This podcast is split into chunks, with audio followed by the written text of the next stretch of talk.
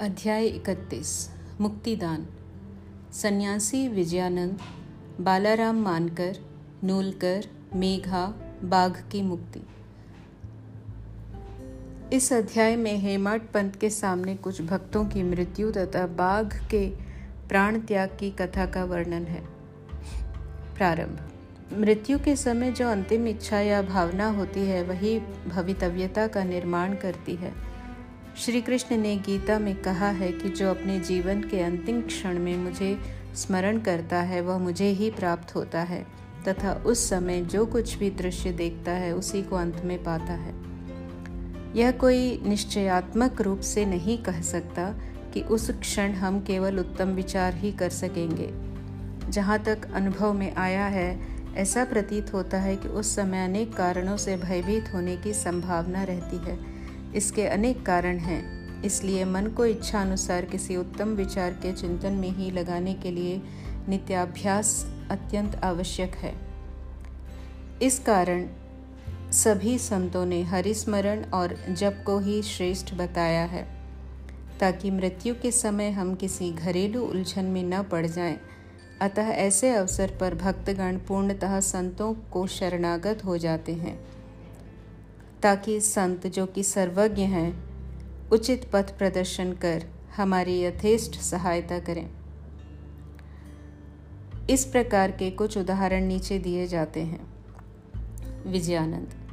एक मद्रासी सन्यासी विजयानंद मानसरोवर की यात्रा करने निकले। मार्ग में वे बाबा की कीर्ति सुनकर शिरडी आए, जहाँ उनकी भेंट हरिद्वार के सोमदेव जी स्वामी से हुई। और इनसे उन्होंने मानसरोवर की यात्रा के संबंध में पूछताछ की।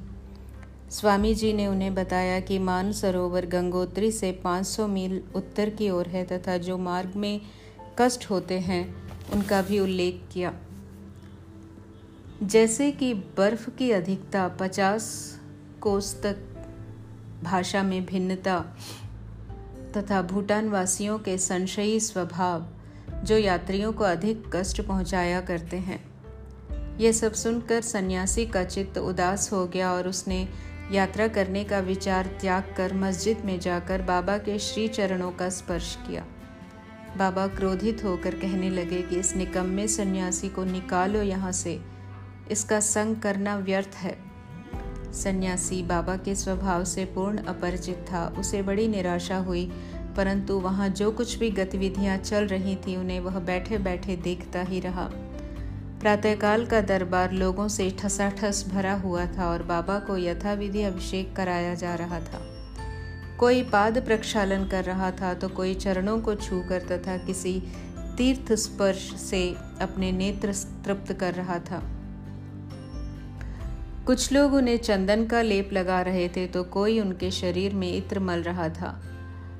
जाति पाति का भेदभाव भुलाकर सब भक्त यह कार्य कर रहे थे। यद्यपि बाबा उस पर क्रोधित हो गए तो भी सन्यासी के हृदय में उनके प्रति बड़ा प्रेम उत्पन्न हो गया। उसे यह स्थान छोड़ने की इच्छा ही न होती थी।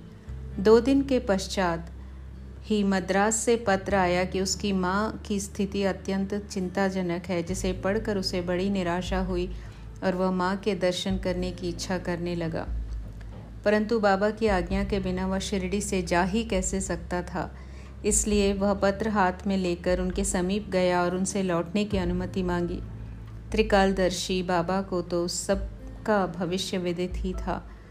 उन्होंने कहा कि जब तुम्हें अपनी माँ से इतना मोह था तो संन्यास धारण करने का कष्ट ही क्यों उठाया?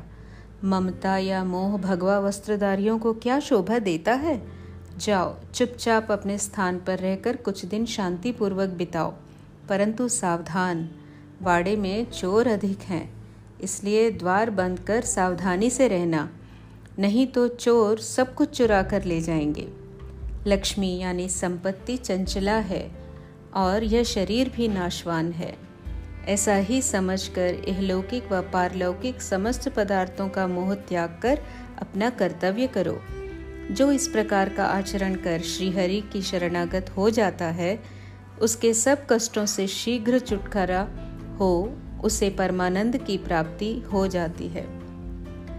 जो परमात्मा का ध्यान व चिंतन प्रेम और भक्ति पूर्वक करता है, परमात्मा भी उसकी अविलंब सहायता करते हैं। पूर्व जन्मों के शुभ संस्कारों के फलस्वरूप ही तुम यहाँ पहुँचे हो और अब जो कुछ मैं कहता हूँ से ध्यान पूर्वक सुनो और अपने जीवन के अंतिम ध्येय पर विचार करो। इच्छा रहित होकर कल से भागवत का तीन सप्ताह पठन पाठन आरंभ करो। तब भगवान प्रसन्न होंगे और तुम्हारे सब दुख दूर कर देंगे। माया का आवरण दूर होकर तुम्हें शांति प्राप्त होगी। बाबा ने उसका अंतकाल समीप देखकर उसे यह उपचार बता दिया। और साथ ही राम विजय पढ़ने की भी आज्ञा दी, जिससे यमराज अत्यधिक प्रसन्न होते हैं। दूसरे दिन स्नानादि तथा अन्य शुद्धि के कृत्य कर उसने लेंडी बाग में एकांत में बैठकर भागवत का पाठ प्रारंभ कर दिया। दूसरी बार पठन समाप्त होने पर वह बहुत थक गया और वाड़े में आकर दो दिन ठहरा। तीसरे दिन बड़े बाबा की गोद में उसके प्राण पखेरु उड़ गए। बाबा ने दर्शनों के निमित्त एक दिन के लिए उनका शरीर संभाल कर रखने के लिए कहा। तत्पश्चात पुलिस आई और यथोचित जाँच पड़ताल करने के उपरांत मृत शरीर को उठाने की आज्ञा दे दी। धार्मिक कृत्यों के साथ उसकी उपयुक्त स्थान पर समाधि बना दी गई। बाबा ने इस प्रकार सन्यासी की सहायता कर उसे सदगति प्रदान की। बालाराम मानकर बालाराम मानकर एक गृहस्थ बाबा के परम भक्त थे। जब उनकी पत्नी का देहांत हुआ तो वे बड़े निराश हो गए और सब घर बार अपने लड़के को सौंप वे शिरडी आकर बाबा के पास रहने लगे। उनकी भक्ति देखकर बाबा उनके जीवन की गति परिवर्तित कर देना चाहते थे, इसलिए उन्होंने उन्हें बारह रुपये देकर मच्छिंद्रगढ़ में जाकर रहने को कहा। मानकर की इच्छा उनका सान्निध्य छोड़ अन्यत्र जाने की न थी, परंतु बाबा ने उन्हें समझाया कि तुम्हारे कल्याणार्थ ही मैं यह उत्तम उपाय तुम्हें बतला रहा हूँ। इसलिए वहाँ जाकर दिन में तीन बार प्रभु का ध्यान करो।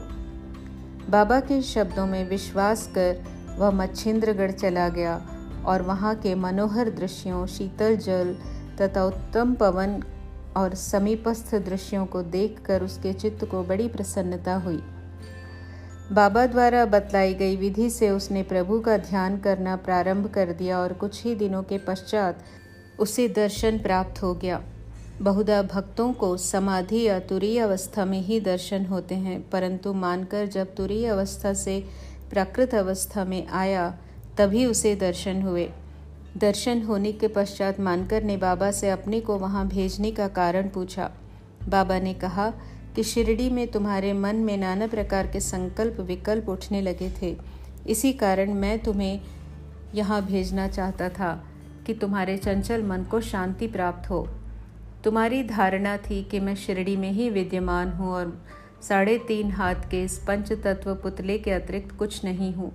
परंतु अब तुम मुझे देख कर यह धारणा बना लो कि जो तुम्हारे सामने शिरडी में उपस्थित है और जिसके तुमने दर्शन किए वह दोनों अभिन्न हैं या नहीं? मानकर वह स्थान छोड़कर अपने निवास स्थान बांद्रा को रवाना हो गया।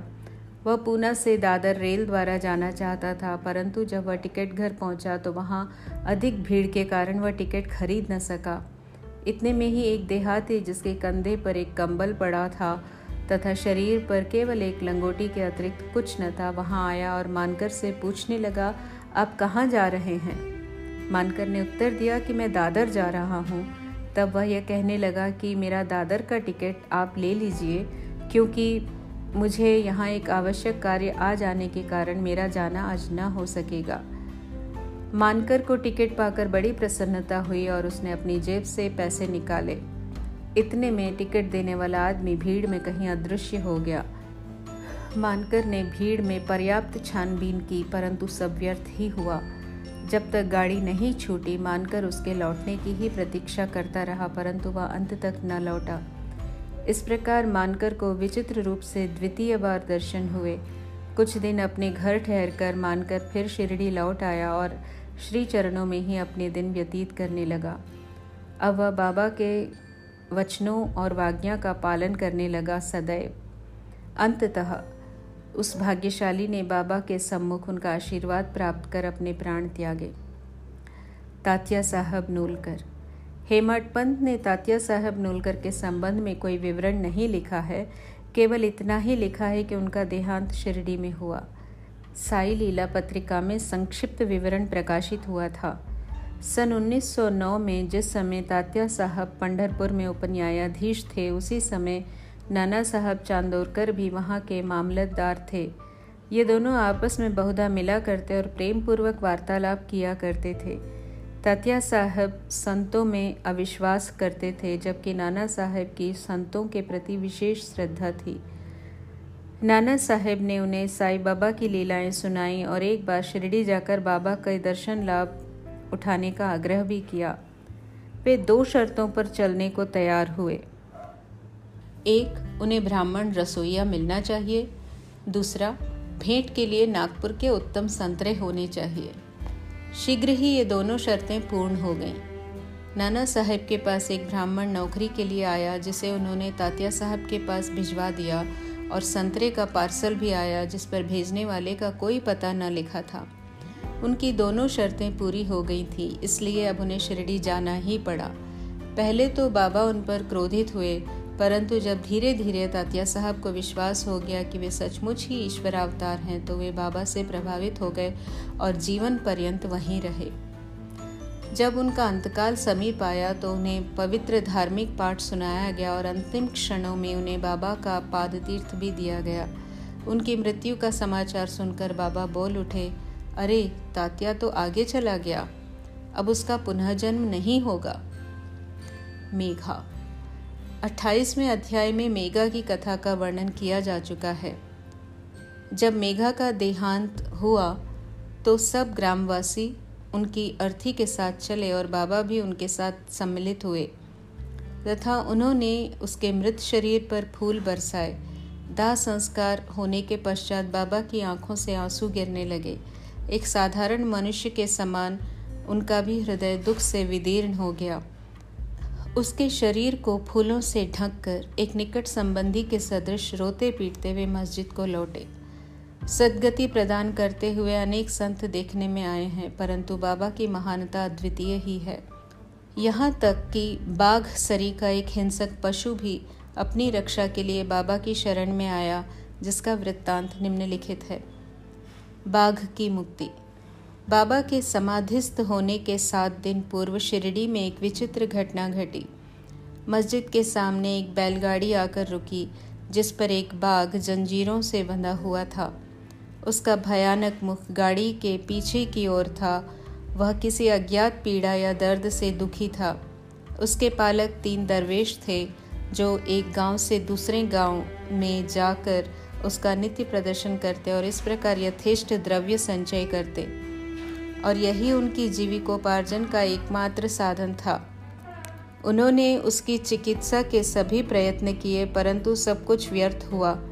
कहीं से बाबा की कीर्ति उनके कानों में पड़ गई और बाघ लेकर वे साई दरबार में आए।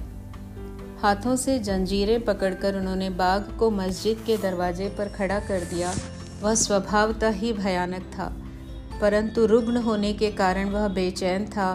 लोग भय और आश्चर्य के साथ उसकी ओर देखने लगे। दरवेश अंदर आए और बाबा को सब हाल बताकर उनकी आज्ञा लेकर वे बाबा को उनके सामने लाए। जैसे ही वह सीढ़ियों के समीप पहुँचा, वैसे ही बाबा के तेज पुंज स्वरूप का दर्शन कर एक बार पीछे हट गया और अपनी गर्दन नीचे झुका दी। जब दोनों की दृष्टि आपस में एक हुई तो बाघ सीढ़ी पर चढ़ गया और प्रेमपूर्ण दृष्टि से बाबा की ओर निहारने लगा। उसने अपनी पूंछ हिलाकर तीन बार ज़मीन पर पटकी और तत्क्षण ही उसने अपने प्राण त्याग दिए। उसे मृत देखकर दरवेशी बड़े निराश और दुखी हुए। तत्पश्चात जब उन्हें बोध हुआ तो उन्होंने सोचा कि प्राणी रोगग्रस्त था और उसकी मृत्यु भी सन्निकट ही थी। चलो उसके लिए अच्छा ही हुआ कि बाबा सरीखे महान संत के चरणों में उसे सदगति प्राप्त हो गई और वह दरवेशियों का ऋणी था। जब तक ऋण चुक गया तो स्वतंत्र हो गया। जीवन के अंत में उसे साई चरणों में सदगति प्राप्त हुई। तब कोई प्राणी संतों के चरणों पर अपना मस्तक रखकर प्राण त्याग दे तो उसकी मुक्ति हो जाती है। पूर्व जन्मों के शुभ संस्कारों के अभाव में ऐसा सुखद अंत होना कैसे संभव है? श्री सद्गुरु साईनाथार्पणमस्तु शुभम भवतु।